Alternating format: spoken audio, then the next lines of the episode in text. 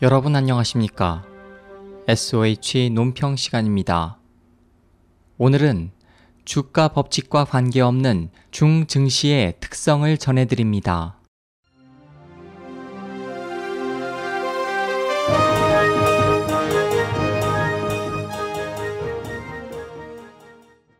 롤러코스터 같은 중국 증시는 이미 아수라장이 됐다.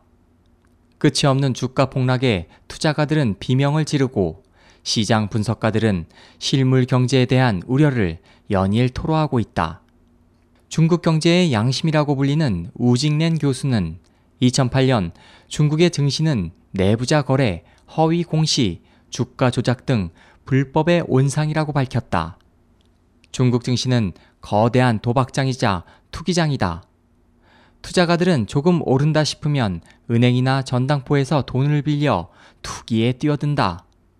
인터넷을 통해 이뤄지는 이들 거래를 중국은 장외 배자, 장외 신용 거래라고 하는데 이번 폭등락의 원흉으로 지목되는 거래 형태다. 모두가 알다시피 도박은 한 번 빠져들면 헤어나기 어려워 죽음까지의 비극을 초래할 수도 있다. 중국에서는 이 비극이 아직도 진행되고 있다.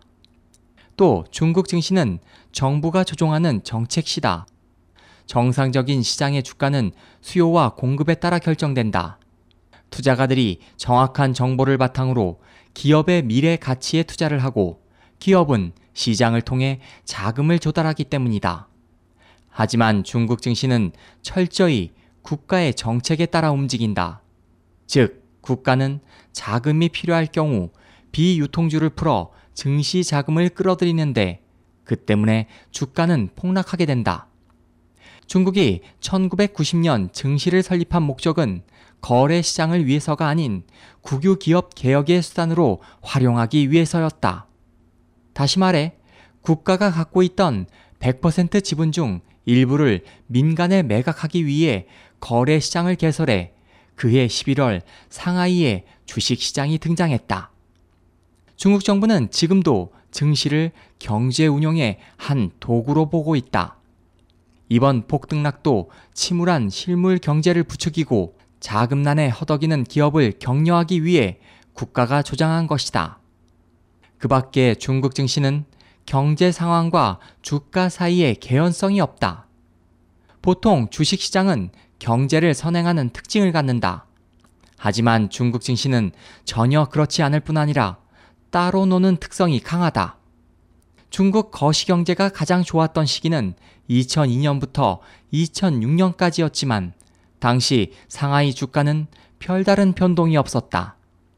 이것은 주가가 기업의 실적이 아닌 사기꾼과 투기꾼, 국가의 야합에 따라 결정됨을 반증하는 대표적 사례다. 최근의 경우도 마찬가지다. 중국 증시는 지난해 6월 중순경부터 폭등을 시작해 당시 2,000포인트던 상하이 지수가 1년 후 5,000포인트로 150% 상승했지만 같은 기간 중국 전반의 경제 상황은 가장 최악의 상황에 처해 있었기 때문이다.